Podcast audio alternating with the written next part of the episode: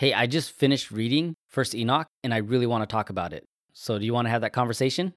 Dude, why are you always coming with this weird stuff? It's not in the Bible for a reason. Just get out of here.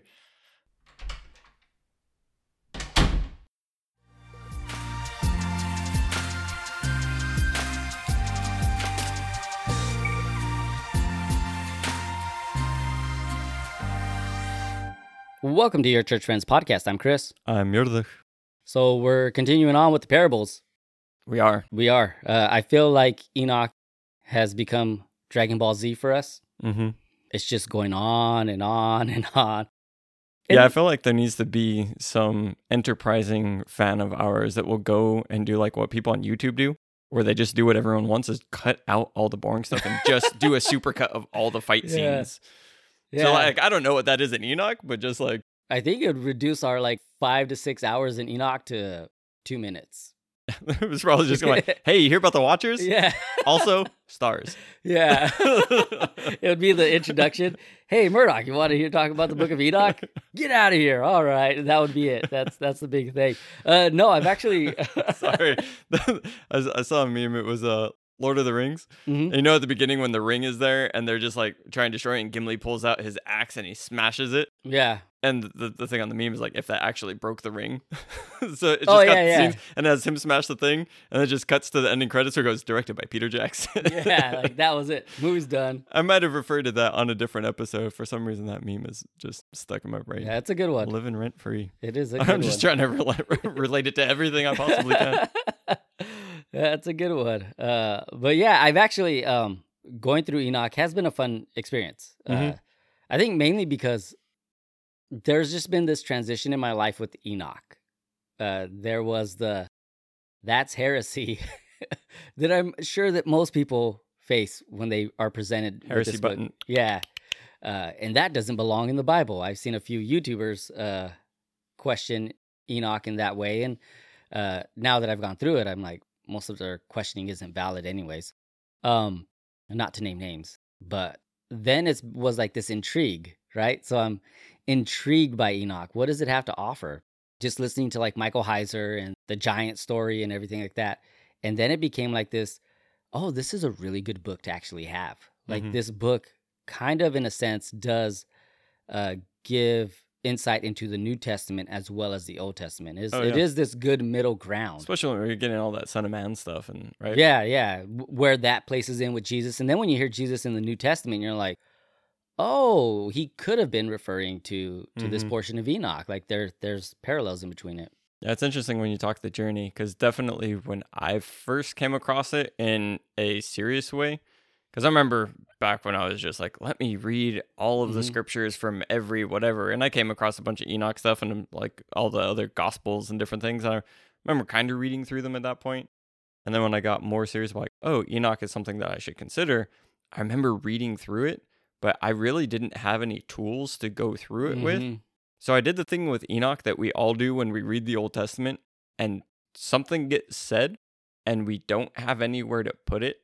Hmm. So the words just go across our eyeballs until we can Mhm. find something that actually makes sense. Yeah. So that's why I keep saying in this series, I'm just like, I don't have a framework for what all of these astrological signs are supposed like you know i'm paying more attention Yeah, i'm yeah, getting into yeah. it i'm getting more in depth but i know when i read it before i was like oh what's the stuff that immediately makes sense hmm and then because I had read it, when I got into Heiser, I got into different people that were like, here's how these things come into play about where demons come from or where this or the watchers and stuff. I was like, oh yeah, I've read that. So I had that relation to it. But now going through it, it's like, no, what are these words that are here? Yeah. It's a journey. It really is because my first real introduction into Enoch was the Noah movie. No.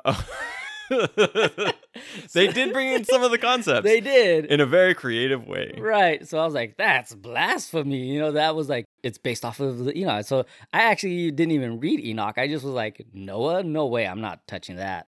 Uh, and then I, I think What I a just, good representative that movie was for Christendom. Yeah. and I didn't even watch it back then when it first came out.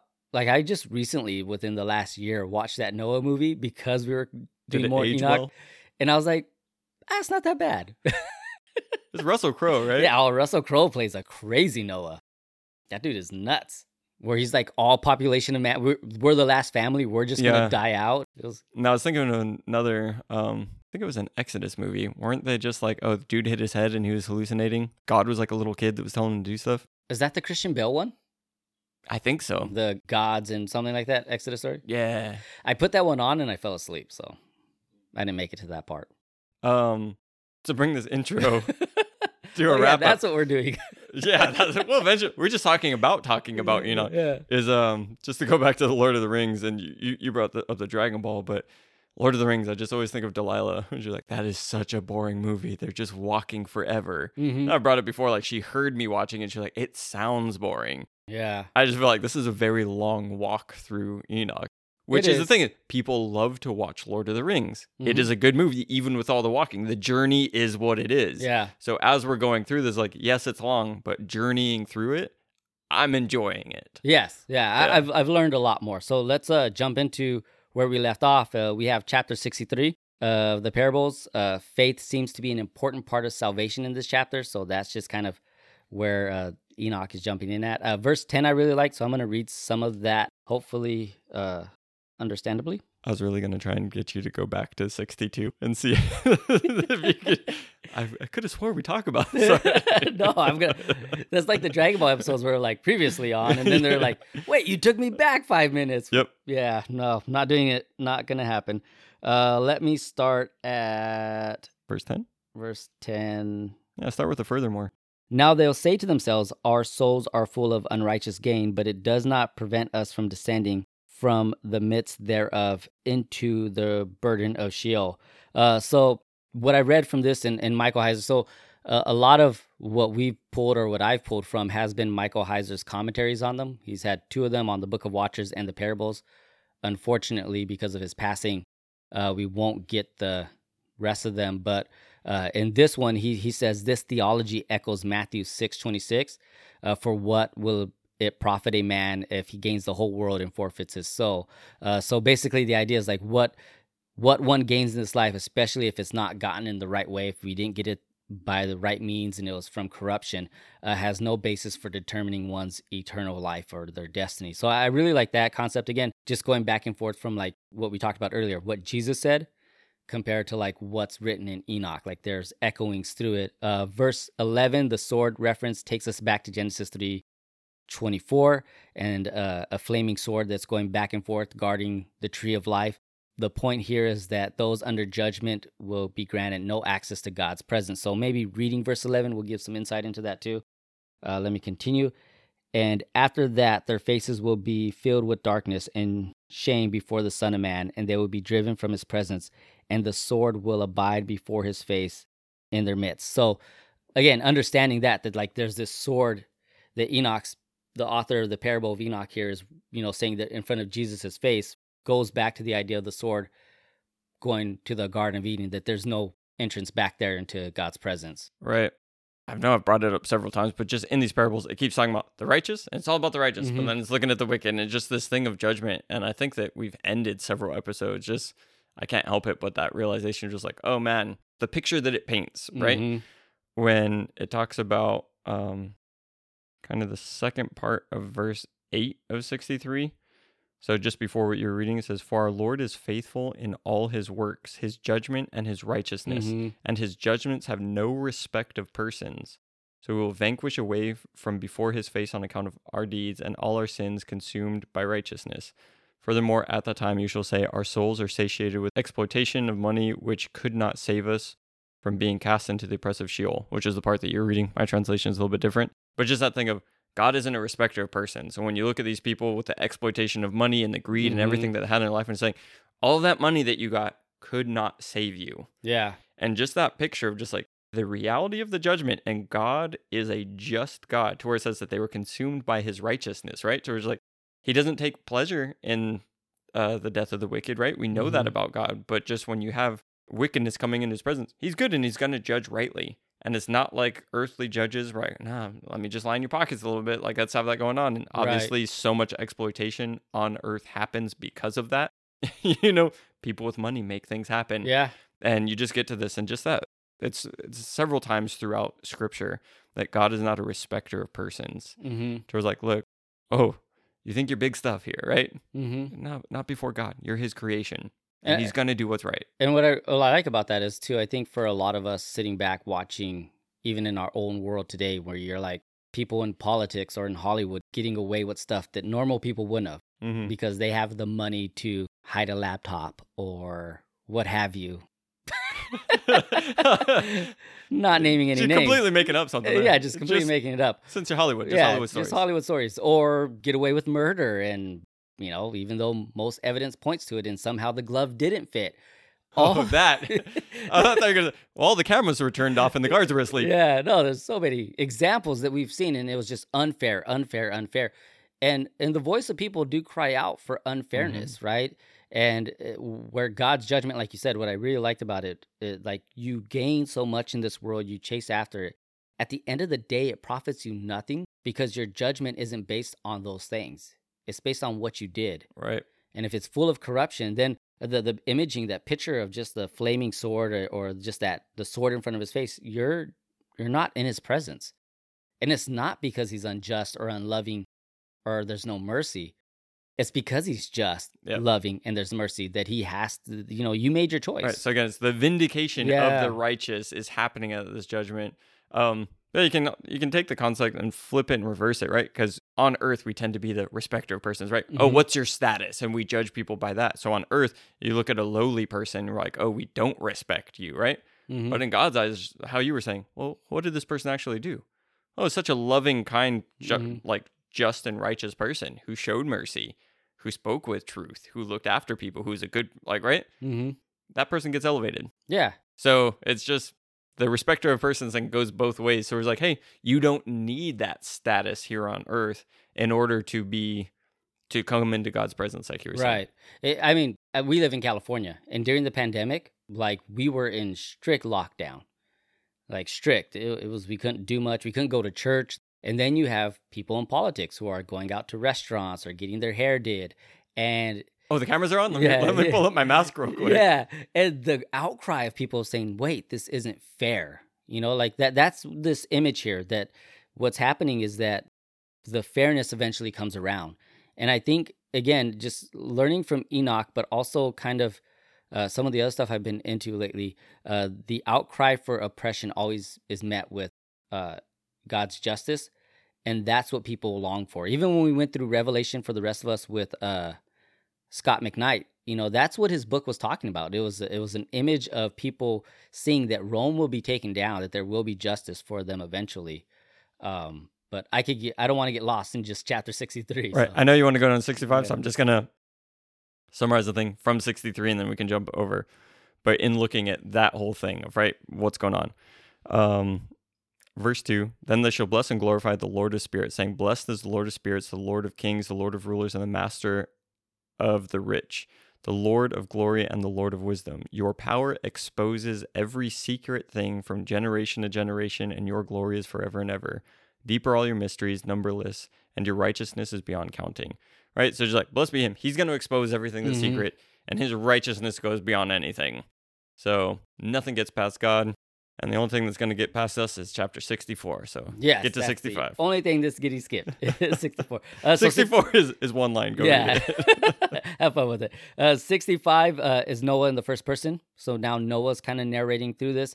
Uh, there's a, a wording in there that it had sunk down, uh, talking about humanity, and this is really the fall in into a decline. Uh, morality has fallen into a, a steep decline, is what is being painted here. And again, we see this in Genesis chapter 6, uh, those brief verses. It's again that morality has dropped. So here's a good expansion to Right. Genesis 6, right? Yeah. The little subtitle that I have here is Enoch's predictions concerning the deluge, so the flood and Mhm. himself, right? Yeah. So here's some predictions. yeah in this about gets that. into the flood and all that stuff so uh, verse 6 it talks about the secret of the angels and the violence of satan uh, here satan's is parallel uh, to angels uh, the phrase the secrets of the angels and all the violence of satan's so it's it's using satan's with an s not like all the adversaries. yeah Right. Again, that Satan is Mhm. an actual word, Satan.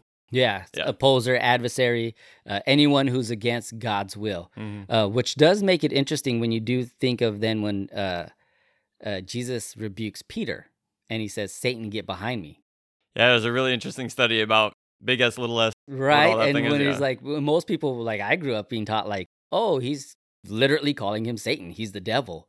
Uh, but if you're looking at what the word breaks down to, if he's calling him an opposer or an adversary of God's will, like yes, when he's saying, "Lord, surely you won't die," he's opposing what God's will is at that moment. So he is, in a sense, a Satan.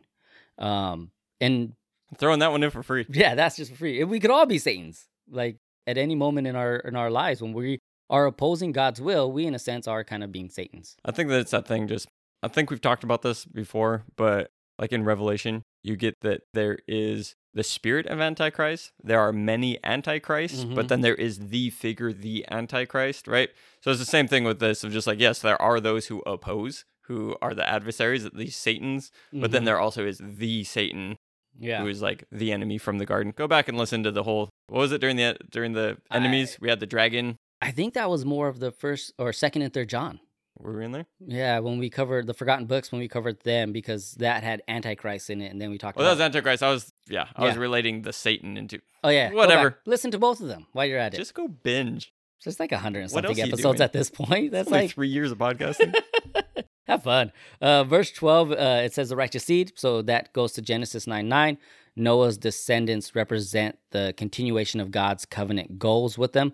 Uh, Michael Heiser says kingship, the term, and the idea are surprising here. However, scholars have noted how the promise given to the patriarch Abraham, uh, from whom would come Judah, and thus kingship, Genesis 49 10, resemble the Hebrew of the promises given to Noah. So uh, that and then he continues that Noah will be the patriarch king is at first puzzling.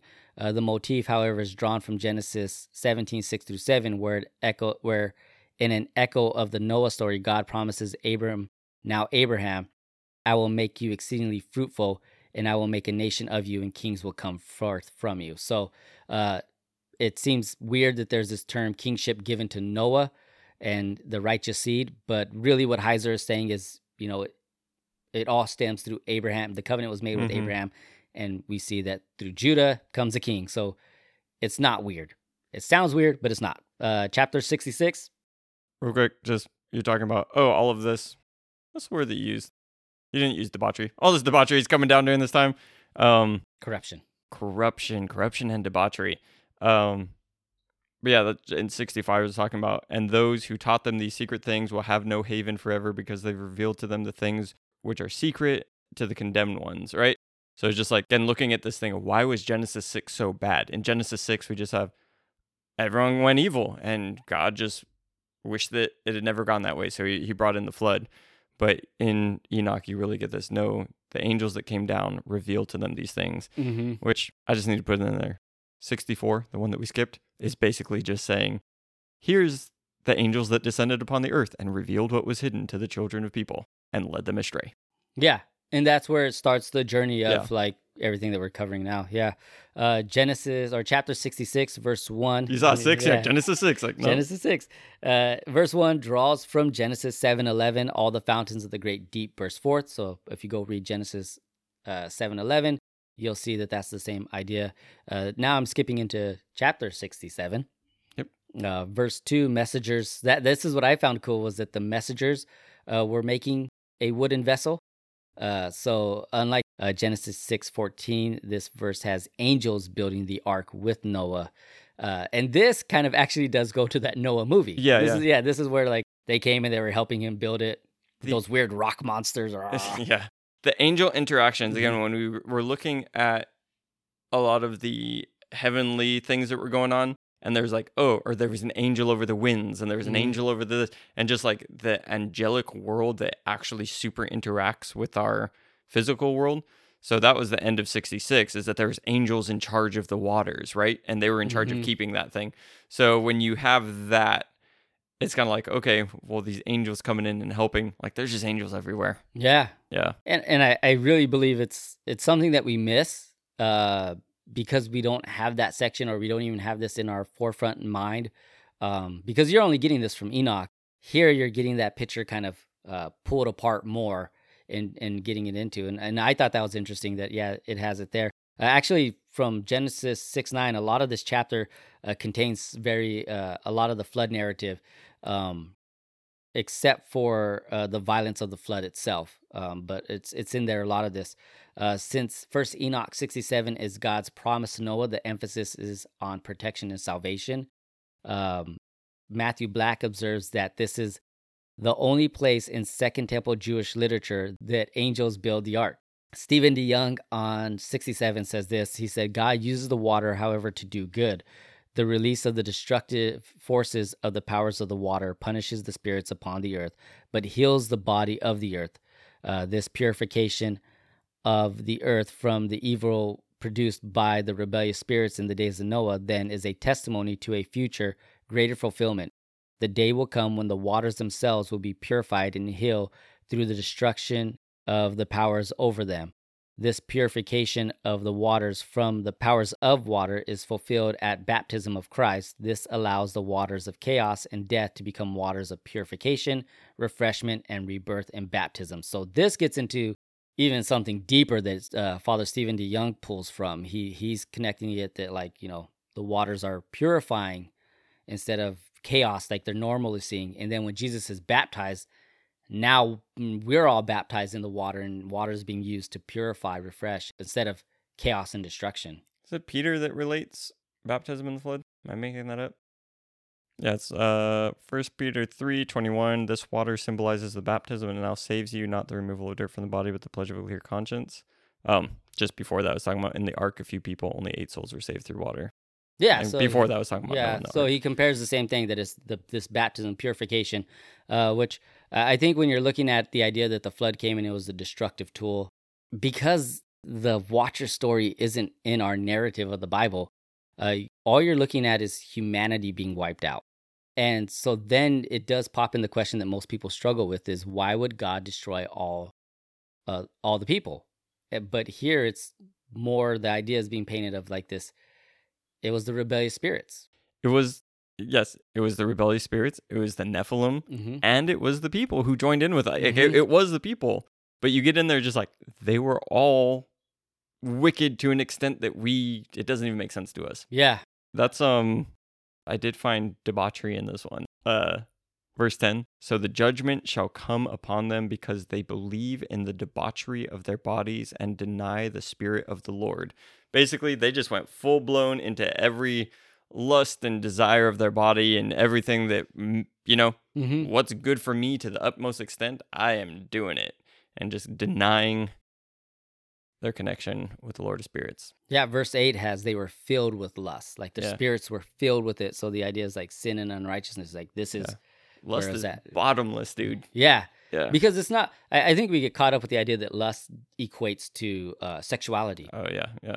but it's really not. Like we could just, like lust is almost in a sense uh, uh, what we desire. Yeah, it's just a ravenous desire that wants to be filled, like whatever will fill that thing. Yeah, so we could feel it with stealing, we could feel it with food, we could feel it with laziness, we could feel it with Like Drugs, just feeling like. I was lusting after, fill in the blank. yeah i desired after Yeah. and then and then not only uh what it does is that it, it also allows us to chase after things in ways that we shouldn't like now we're stealing and killing because of what we desire for so it, it's crazy 68 uh, verse 1 uh, teaching this idea of teaching some co- there's some connection with verse 1 to the urim and the thummim thummim thummim Yeah. yeah those things The- uh, revealing god's will Those were the stones Mm-hmm. that uh, they had in the Old Testament that they would go to God and they would glow.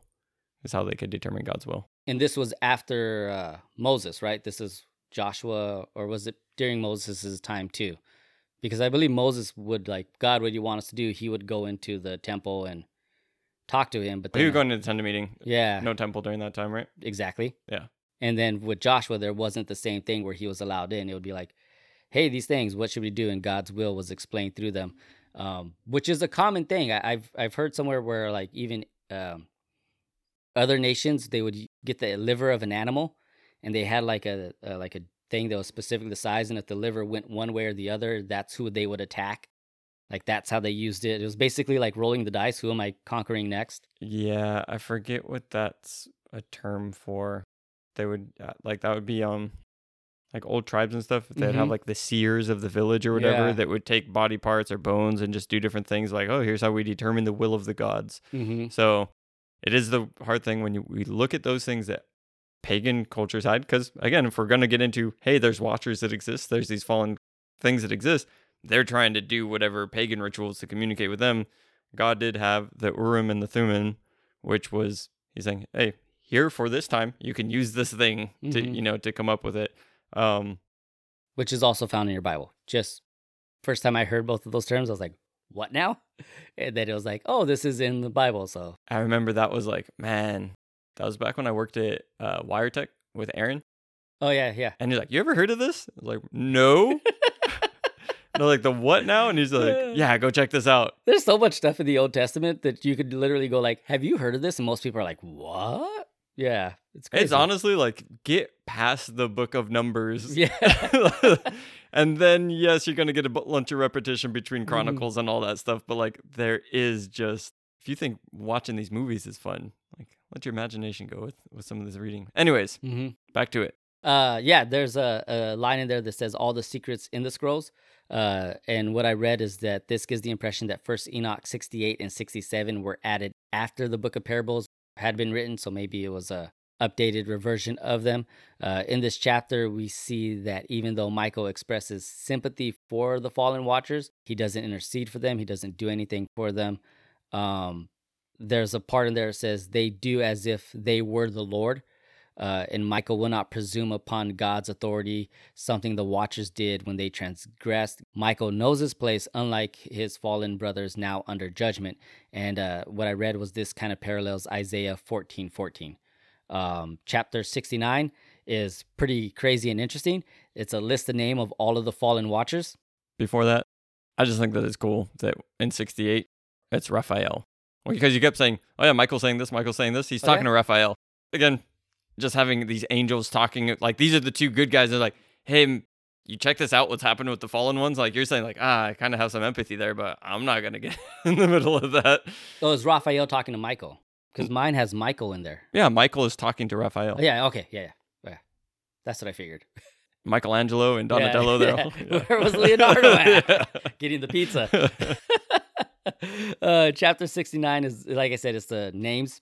I, I'll try to read some of them uh, because some of them have pretty interesting uh, meanings.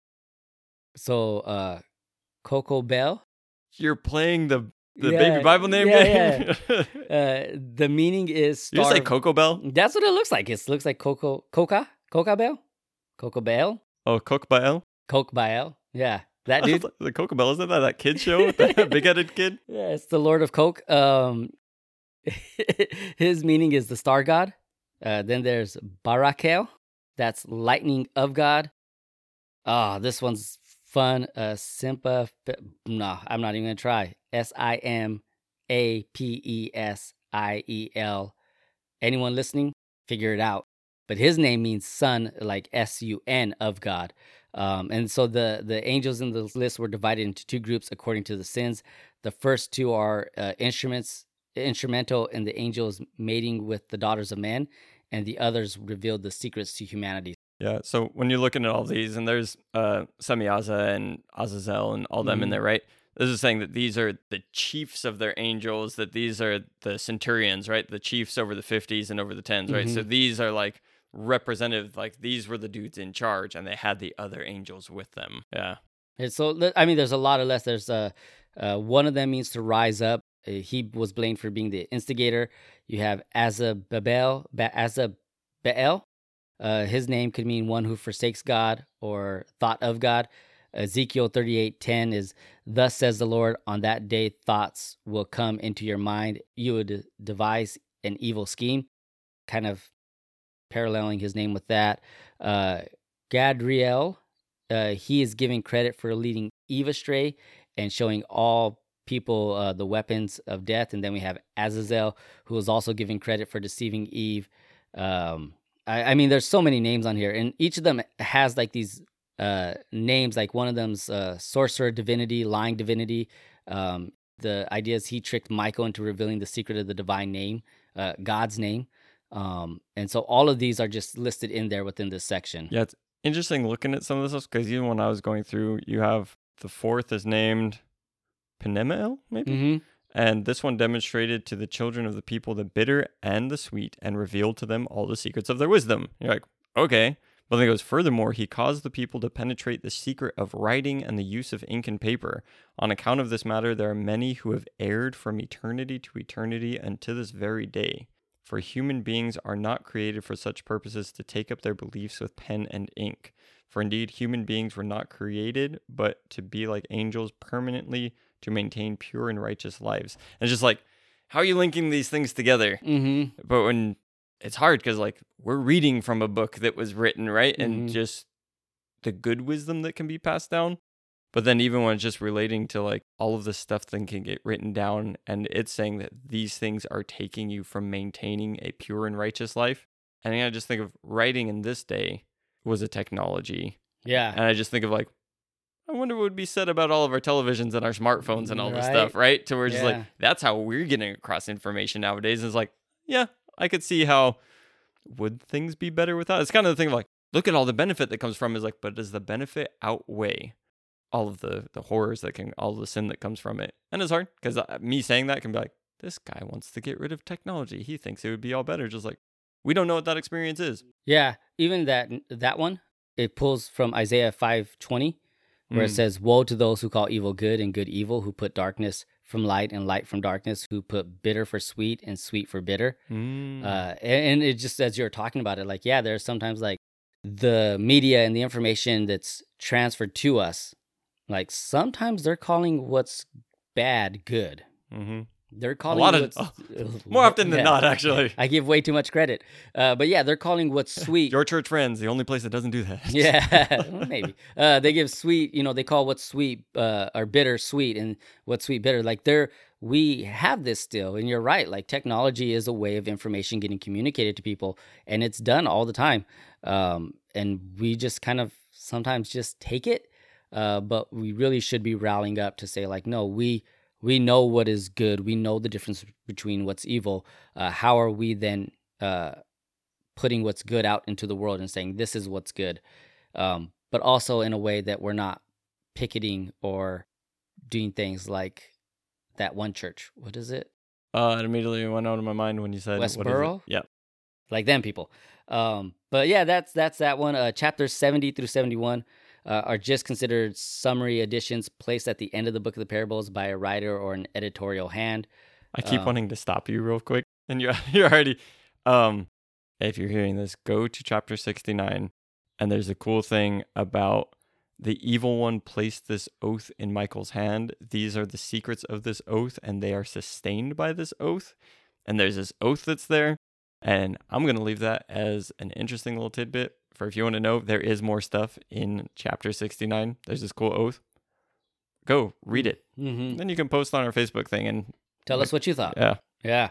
Uh, yeah, there's, I mean, there's so much in each of the chapters, but, y- you know, 70 through 71 is just like the summation of it.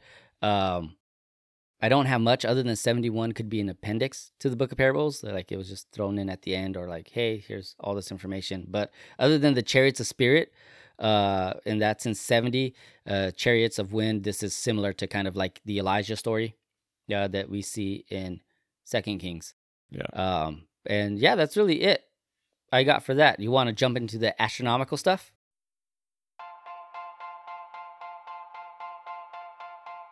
Hey, everybody out there in the world! The latest update of the Christian Translator app has tons of new features. But one of them would definitely help with those hidden phrases or terms that you may not be familiar with. This specific new feature is understanding the Apocrypha option.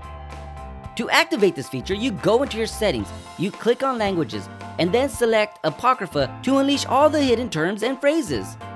Now, when you hear your friend say something like the Lord of Spirits, the Christian Translator app will simply say, That's God. Or if they use the term Watchers, the Christian Translator app will translate that for you to angels.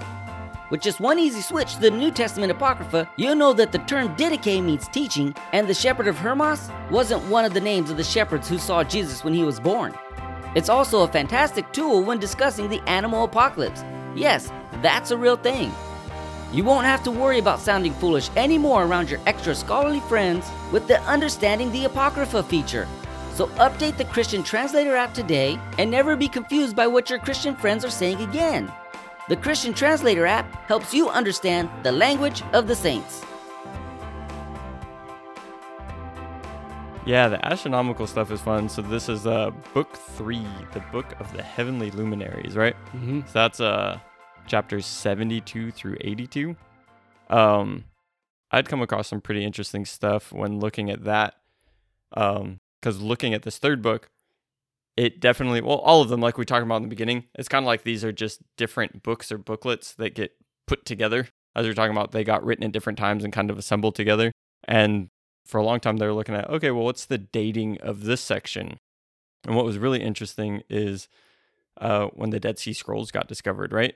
Because they discovered those, and it was around, I want to say it was the year 2000, between 2000 and 2008, there was a lot of work done specifically on this section.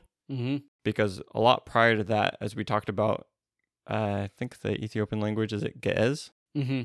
So the Ethiopic version of that, which obviously Ge'ez was translated probably from some Greek before that, you know, kind of coming through, but they found Aramaic for this section. Mm-hmm. And once finding the Aramaic for this section, they're like, oh, this might actually be the oldest part of Enoch, Yeah. which is really interesting that before any of the other stuff that we're talking about, they were talking about this.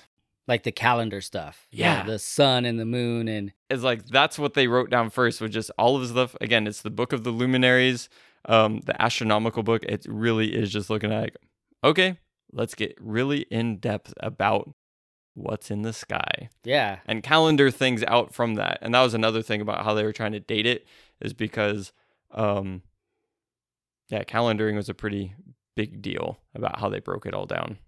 Mm-hmm.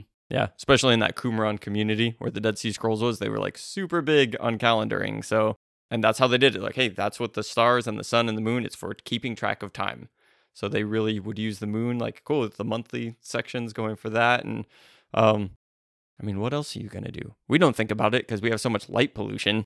Yeah. But man, if you think about every night, if you could see all that stuff, and then it starts to make sense when we're looking at, um, like it talks about the sun going through different portals, and it says that there's six different portals. So uh, I've got a few things first. Yeah. Uh, so Enoch, uh, what I what you were talking about, like the importance of the calendar. I read this in a note when I was studying, and I thought this was really interesting. It says Enoch warns Methuselah about the existence of sinners who also miscalculate days and intervals of time. Mm-hmm. Like thinking of this being written before all the other stuff was like important in the sense that like people were uh miscalculating days and intervals of time. Like they were cheating in it in a sense. Like I bet you that's That- happening today, and that's why time seems to be going so quick. Right? Like that's so interesting. Uh, but the other thing, when you started getting into the portals of the Nobody can see me. I literally look crazy in this room right now. I have both my hands. I'm like, look at these portals that the sun is going through. yeah, uh, now I'm doing it. How else do you talk about portals in the sky without lifting your hands? up? right? Uh, but now I'm purposely trying to keep my hands down. Uh, but uh, you couldn't do it. I couldn't. Uh, I watched this video uh, that was um, I I w- I was hoping it would like talk more about this section to get like a little bit of more depth and knowledge, uh, but really it was just someone who read this section, but used the flat Earth Mm-hmm. um, map and all of the stuff to show how all of this makes sense on a flat Earth. And I was like, here we go, more conspiracy from the Book of Enoch. Uh, so, anyways, that was my little thing I wanted to throw in there. which is hard because I'm not going to get in the whole flat earth and what the Yeah, ancient yeah. people thought about that, but there was definitely a lot of ancient people who looked at things as being flat and having some form of a dome over it. Mm-hmm. And a lot of the ways that they looked at the stars and everything also lines up. Do with that what you will. The other Um, podcast that we have. Yeah. um yeah, just even for an example, like what we look at today of like, oh, tracking the thing through Mhm. and like when we're we're we're seeing like, oh, based on the globe and we're revolving around and based on the tilt and based on the whatever, this is how we see it happening. You would see here that he's shown these portals that the sun would go through. So at different times, it's like, well, it's going through this portal, which is obviously at a certain degree in the sky, right? And then at different times, it's going from a different portal to portal, which, if you think about it, and you're having the experience of the sun rises in the East. east and sets in the west, right? Mhm. So you look at it, oh, it's popping up over here, and it's following that one track into that portal. and then it pops back over here and it follows that same track. Mm. And then all of a sudden, like in another date, it's going, oh, it's it's coming out of a different portal now because it's coming through this section, right? Again, I can see like when I've like, all right, let me actually picture what he's talking about and Mhm. put myself into all right, I'm experiencing what the sky looks like. Here's how this thing is going. It can start to make sense. Yeah. It, it demystifies it a little bit, I guess is what I'm And I think uh, coming from a culture that's, uh, hopefully I'm saying this right, um, agrarian, yes. uh, farming Yeah. culture, uh, looking at the sun and seeing how it moves is pretty important. Yeah. So we grow stuff in our backyard, and we've lived in our house probably now 13 years. And I've followed that sun in our backyard, knowing how to, especially in, in Southern California, uh, July, August, mainly August, September, it gets ugly hot. Uh, so I follow the sun to know where to put the shade up to protect like our tomatoes or our strawberries who aren't really sun friendly Mm-hmm. uh, especially with that heat because they'll it'll burn their leaves. So I follow that sun, and I, I'll tell you, like one year it was just a straight line going over our house. The next year it was a little bit to the left. The next year is a little bit to the right. So this I- idea that is painting of like the sun going through portals of shifting from here to there. That's pretty important to a culture that needs to understand how to plant and grow stuff and how to tend to to their animals. Like I know for us it just sounds stupid and like portals and the sun moving through it, but for them understanding where the sun moves because a lot of the section deals with like the solar calendar 364 days Yep. uh that's uh divided into four quarters of three 30 days with a single day in between each quarter uh so like knowing where this stuff is moving and, and going it's pretty important to that culture Yeah. There's so much within this that when we look at calendaring as like there's a pretty interesting study about calendaring by the moon Mhm. and not by the sun. And there's a whole sect of people who are just like we're supposed to be calendaring by the moon. That that is God's given way of doing it and you can download like different calendars and stuff and see and that's actually when you base the Sabbath off, off of all of that. It's like really interesting stuff when you get into calendaring and even how you're talking about like oh look at these sinners changing the times on things Mhm. there's definitely something with ancient people that timing and days and, and telling that is a lot bigger of a view but as we're looking at kind of starting 72 through 82 i was i jumped into about the sun um but what you have is uh enoch is bu- being guided by the angel uriel right Mhm. so he's being guided and just really giving meticulous description of all of these like laws that these luminaries follow. Um, so you have the sun, which is the great sun, the great or the great luminary, the great light is rising in the eastern, setting in the western, and there's six of these, and again the degrees of these. But even within that, it's talking about the it changes the how does it phrase it? Basically, the length of the days. Mhm. again going back to you're observing these things and here's what each of these portals do. It's like during this portal the days are longer the nights are short right? And Mhm. it has that going all through stuff that we're familiar with just by experience but these are descriptions of it. Um that's basically chapter 72 right? You have anything else in 72 no. It's basically the, the sun and the portals. Yeah. Um 73 you're getting into the laws and patterns of the moon.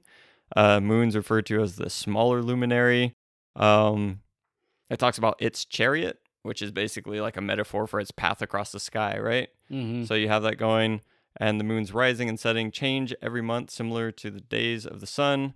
Um and it has in there that when the moon's light is full it equates to one seventh of the sun's light. And just the amount of detail yeah. in a lot of this book is just a lot going on. Like Um, they they had the sun and the moon and the stars mapped out pretty like we think we're so smart with our technology and I've got an app on my phone right that tells me where all the stars are, what they are, where the sun is at, where Well, it tells you where there would be if you Yeah. could see them. yeah. Uh, and we think like we like because we know when the sun will will rise exactly to the minute because we have that technology that we're so far advanced. You read this ancient book and you're like, oh, they had it figured out way before we touched into And- this. Not that Enoch is entirely unique. I mean, you look at all kinds of calendaring going Yeah. back. It's just like ancient cultures had this figured Yeah, out. that's what that, that's what I meant. Yeah. Yeah, yeah. And what's just interesting here is that this is Enoch being taken up, and it's just like what's unique about this is it's not a scientist sitting and figuring it out. Mhm. What's being relayed here is, um, no, you're being shown this by an angel. yeah. Like this is how this wisdom came, hmm which is interesting. Um, but yeah, 73, you're looking at phases of the moon. Uh, first phase of the moon becomes visible on the 30th day together with the sun in the portal where the sun rises. On this day, one half of the moon emits light equivalent to one seventh part, and the 14th part of its light. it's just like, okay. Um, you have anything on 73? Again, I don't have much commentary on these No, things. neither do I'm just I. wanting to Yeah. give like here's kind of what each of these is talking about. Um, I really don't have much until we get to like 81. Okay. Uh, 74 is just a continued narrative of the lunar cycle that started in 73. It discusses the distribution of light to the moon and its changing phases over the lunar month. Again, looking at that lunar month. Um, the text specifies the exact portions of the light the moon receives and loses each day over the course of the month. Which, again, we look at it. You, you learn in elementary school. Look, it's the the crescent Yeah, and the going on as moon, half moon yeah. and all this stuff. Um, 75 is interesting. It discusses the leaders of the heads of the thousands who are placed over the entire creation and all the stars. These leaders also have responsibilities related to the four intercalary days, which are critical to their duties and related to the calculation of the year. So, intercalary days, that's what you were talking about. Mm-hmm. All right. So, you have those phases, and then just to make things match up, you have those days that are in between, right? Yeah. So, chapter 76 uh, could sometimes be titled The 12 Winds and Their Portals. Mhm. So, now we've done the sun and the moon, and then even the stars and all those stars. Now we're looking at the winds. Uh, basically, you have a detailed account of 12 portals in the heavens through which the sun, the moon, the stars rise and set, and the winds that correspond with these portals.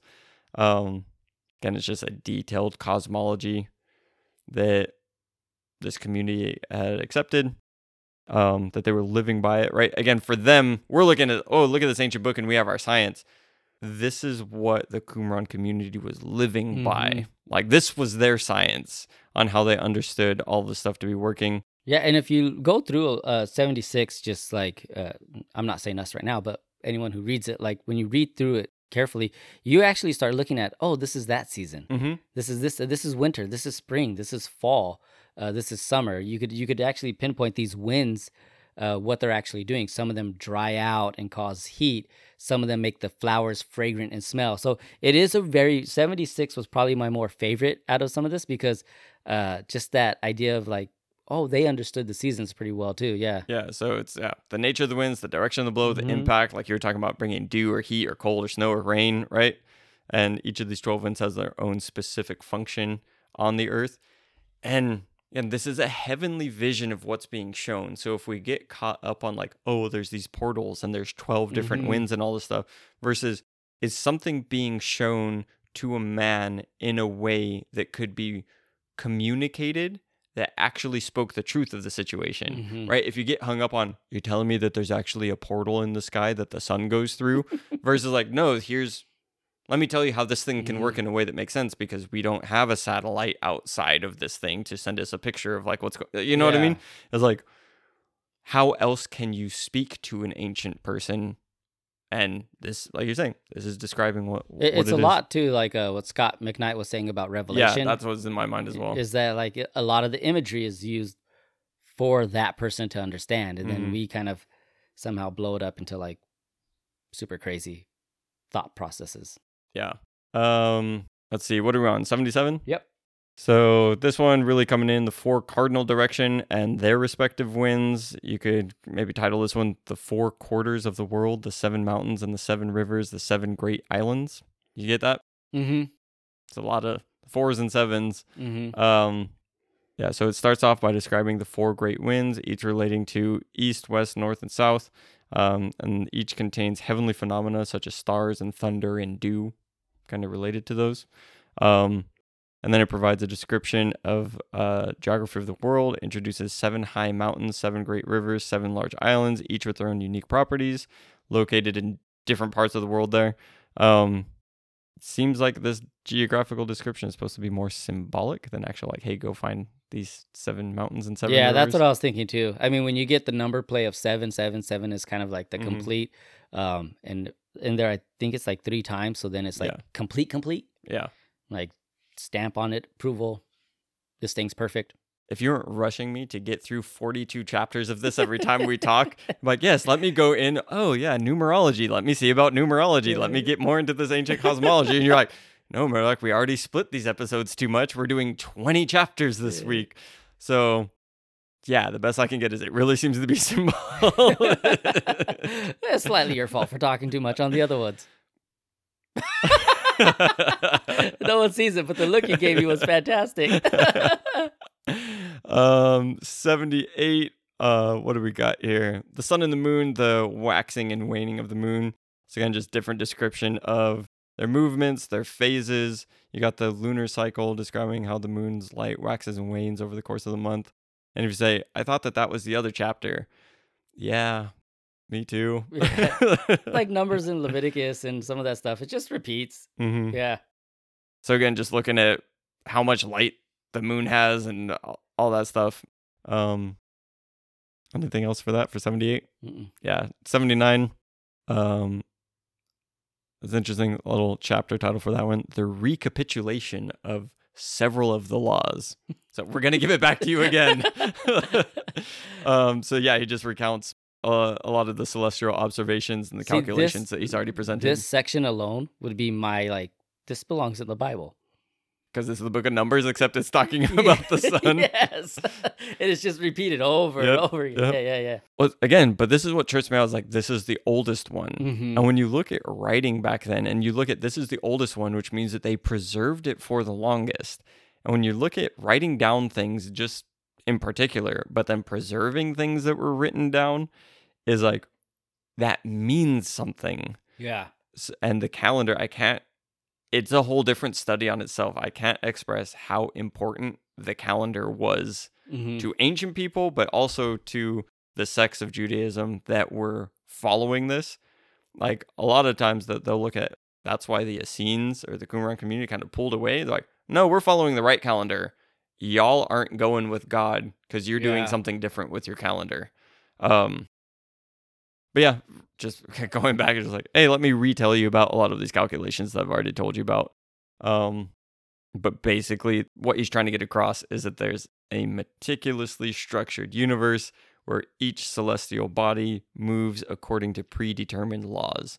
And I think that we can come into agreement of that in 2023 and go, yep, that's why we can still map it out. Yeah, yeah. I, I really like the. Uh, I read it somewhere. It said the the movement of the sun and the moon and the stars are described as following uh, divine laws. Uh, their regulatory and obedience are Mhm. perfect. Mhm. So that's why you're seeing a lot of that the numbers in there. Uh, and then I read this. It followed up with this is placed in contrast to the way in which humanity conducted itself with God's law. Mm-hmm. Uh, so you're a- as much as it seems weird in its placement, like oh, this was the first one written. Why isn't it at the beginning? Uh, I think the placement of whoever kind of eventually got all these Enoch books and said, let's put them together, put it right there, dab in the middle, because you see the Watchers not following God's law, you see humanity not following God's law, then you see the parables and everything kind of going in a little bit deeper of what was already explained. Judging against those judge, who do and, and the judgment, yeah. And then you have this that sits right in the middle of like, but all these things that you guys know about and write about and seem to understand, they're doing it perfectly. And obediently all the time. Uh, so it's a good God contrast. set a law and yeah. they follow the law. hmm Yeah, I've thought about that a lot with nature's laws, and like humans are really the ones that don't. Yeah, just constantly being jerks. oh, I had a thought and it went out. What was it? You had said something I wanted to comment on. Hmm, it's gone. It might come Right. back. Uh, eighty. We can give this the title of perversion of nature and the heavenly body. Oh, I remember what it was. Dude, perversion, bring it back. no.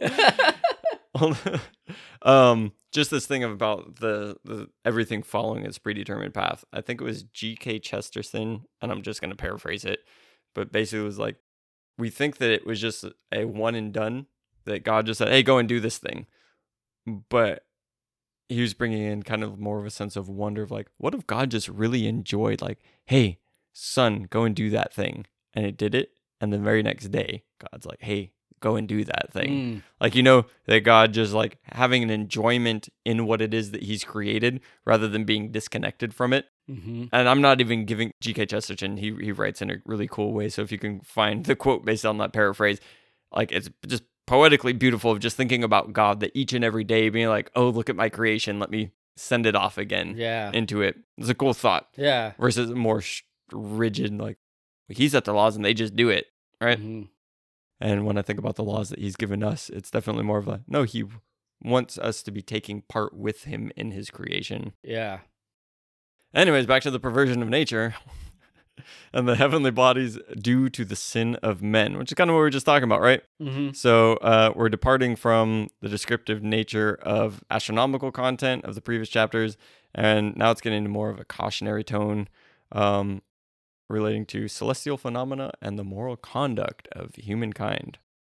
Uh, one thing I liked about this uh, chapter was uh, the last uh, few verses. It says, Yes, they will err and take them to be gods, and evil will be multiplied on them, and punishment will come on them so as to destroy all. And that just instantly made me think of Romans Mm. because you're getting talking about the moon and the stars and the, all this other stuff in nature. And where Romans is like, you would rather choose to worship creation Mhm. instead of the creator.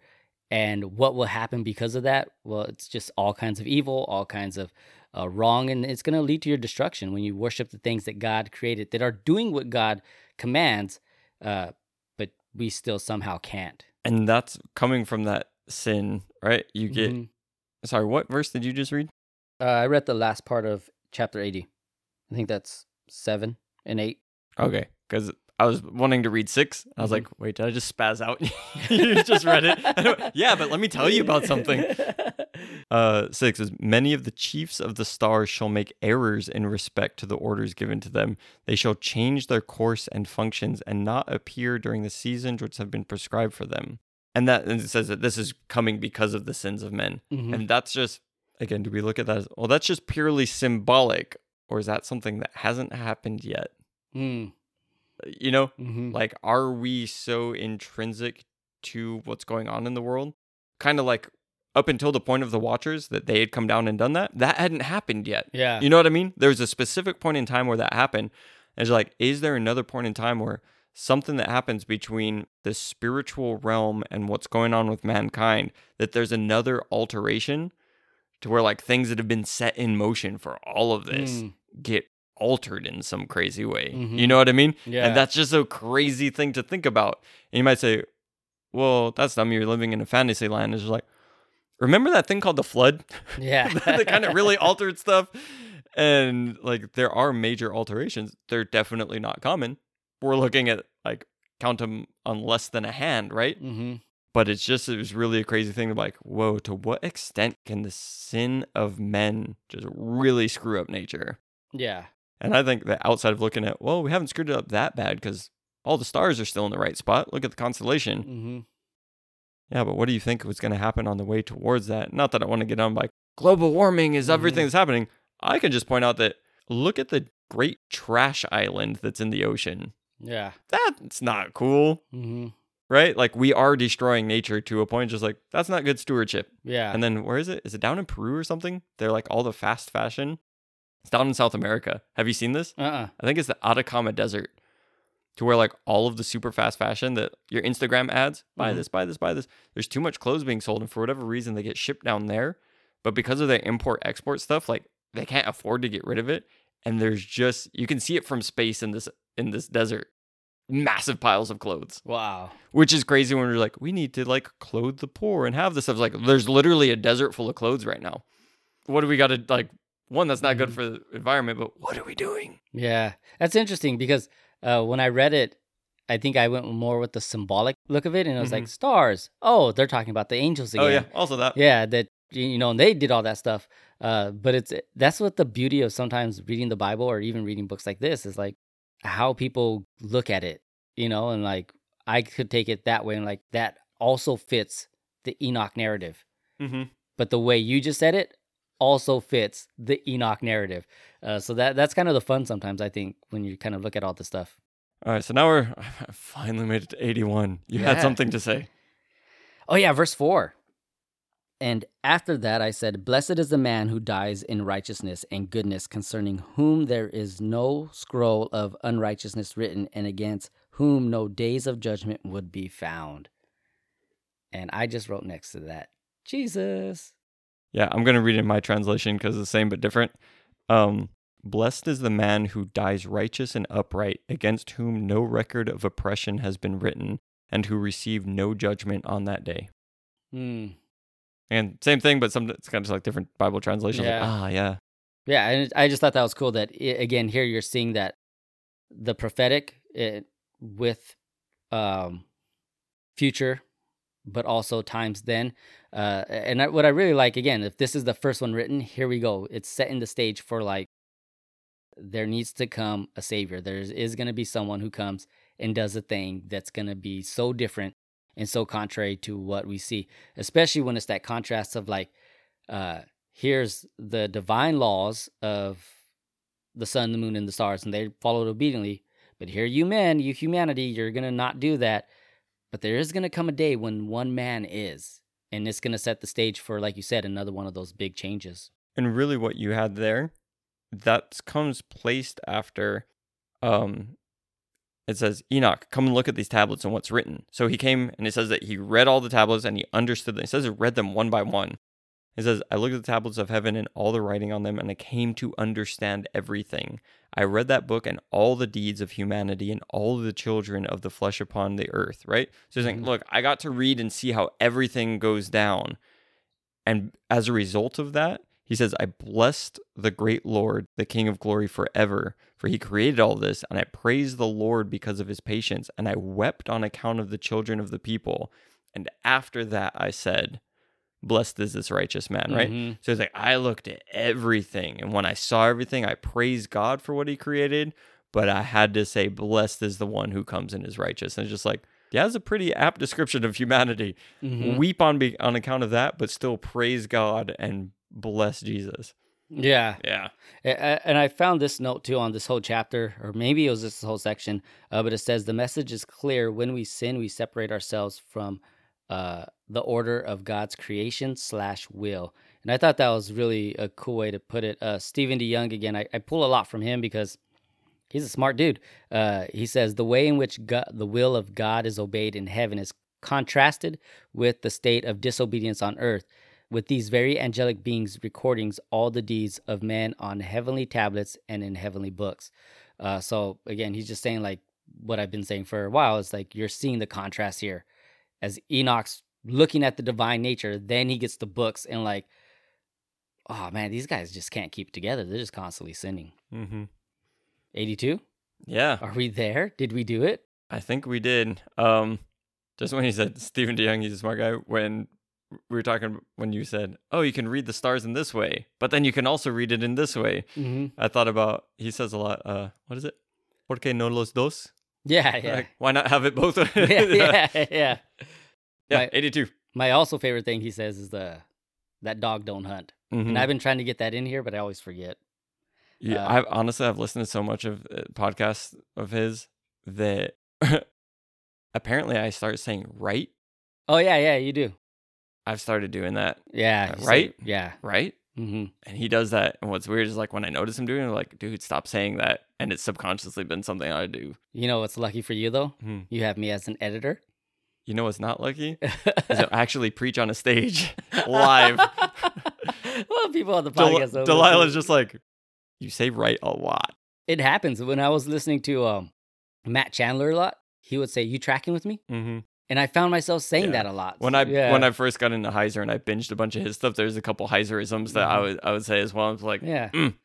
yeah, it happens. It's just hard. Again, so that's a, just the thing. Who are you hanging out with and who are you listening to? Because your language will tell on you. Yeah, and that's a free note. Like that's not part of the show. So Yeah. enjoy that. one. 82. 82 verse 4 is all I really got. I mean, 82 has some uh, really cool stuff about the names of the sun and the moon and all the other stuff that's in there at the end. And 82, they also at the end of 81, he's kind of like, hey, make this stuff known to Methuselah. Mm-hmm. So 82 is like, now Methuselah, my son, I'm going to recount these things to you and write them down for you. So that's really the content of 82 is like, now you have Enoch taking the stuff and giving it to Methuselah, who will live to be the oldest one, Mm-hmm. which means that he gets to pass this along to lots of generations of people. Yeah, which again is interesting that if you look at where Methuselah's life, uh, because is Methuselah's the great grandpa of Noah, right? Is it only great? Yeah.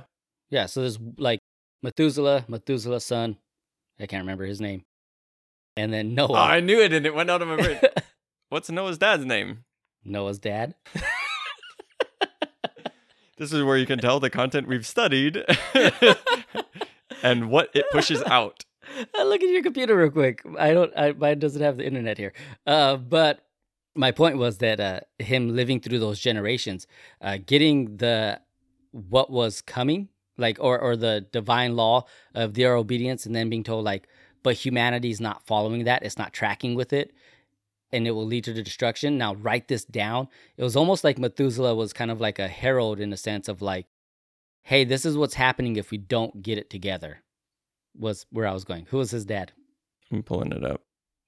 Let me see the whole chapter. Methuselah. Mm, Was it Lamech? yeah. Ah, it just came into me as soon as you said that. In my brain, I had the mech part, Mhm. but I was like, that's not a name. I couldn't remember what it was.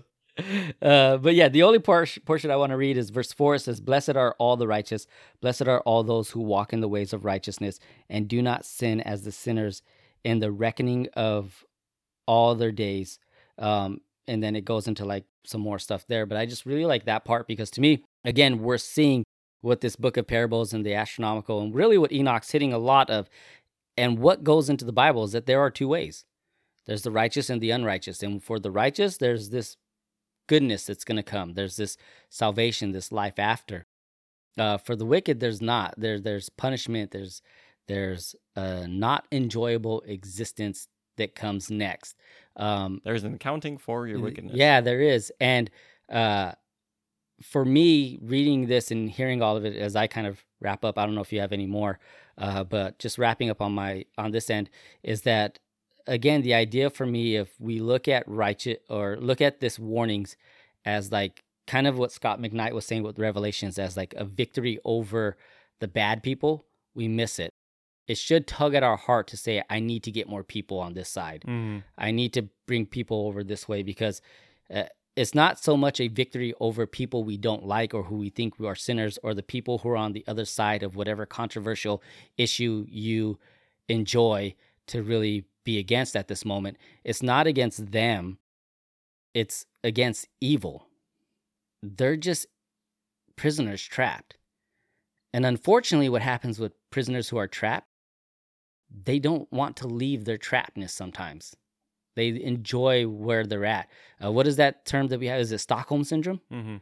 Where they would prefer to live in that because coming out to the other side is just too scary. Uh, and and for Christians, I think our goal should be to show them that it's not. Come out to this way; it'll be better for you. Um, and, and again, it's just the this story of righteous and unrighteous, and what happens to the righteous and what happens to the unrighteous. Part of me really just wants to like devil's advocate uh, on another side of what you said, but doesn't. Um, I will just maybe bring it to I'm on board with the heart of everything that you said, Mm-hmm. but it. Mm, how do I word it in a way that's somewhat true to what I'm thinking? Because it is just kind of off the top of my head. Um, people who do wicked aren't just victims. Like, yes, whoever sins is a slave to sin, Mm-hmm. but it's also true that people are enemies to God and that Mhm. they choose those things, right? So it's just like, yes, we want to win over everybody from that side, and that's God's intention. And He's not willing that any should perish, and He's it doesn't please Him in the death of the wicked, and all of these things, right? It's just Yeah. like there's that, but there is also an accountability. It's just like if it was just, oh, you were held a prisoner, then how could you be held accountable? Like, you know what I mean? Mm-hmm. you can look at Nuremberg trials and all that stuff. It's like, well, you're following orders and you're just under an authority and all this stuff going on. But yet, so, Mhm. you know, you have your part in it.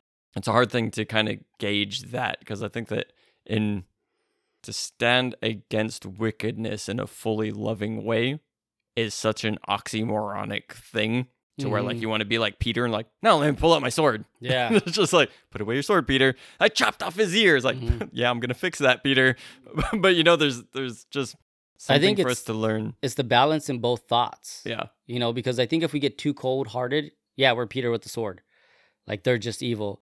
And if we get too soft, then it's like, oh, but it's not their fault. Why are they going to hell? God, hell shouldn't be like or even it's not your fault that's happening to you, and Mhm. there's no expectation for you to do any yeah, different, and like yeah. it's, it'll be okay in the end, like you know. So yeah, it's there's a whole to things intention. mm-hmm. for me, just kind of coming through all of this part, it's just so interesting that he's like, let me tell you all about the the judgment of the righteous and the wicked. Let me tell you all about these stars. And in the summation to Methuselah, he does both of those things. Like, let me write this down. You, you you quoted that thing, but like, hey, here's the righteous. You want to be on this side. You want to be doing this. Also, let me tell you about the names of the people who are in control of the wind. Like, what Yeah. am I missing? That one of those things seems entirely unimportant to me. Yeah. You know what I Uh-huh. mean? I don't know. I don't know if it needs to be important to me. It was obviously super important to Enoch and to the people that that held on to these things for so long. So maybe that's something for me to just keep turning over in my mind, and like maybe one day I'll be like, "Oh, Halahamalamelech." I'm Yep. I'm trying to read that. I think I actually said it pretty cool. He's uh he's one of the divide the four seasons. Yeah. It makes sense now. But as of right now, I'm just gonna use my weather app. Yeah.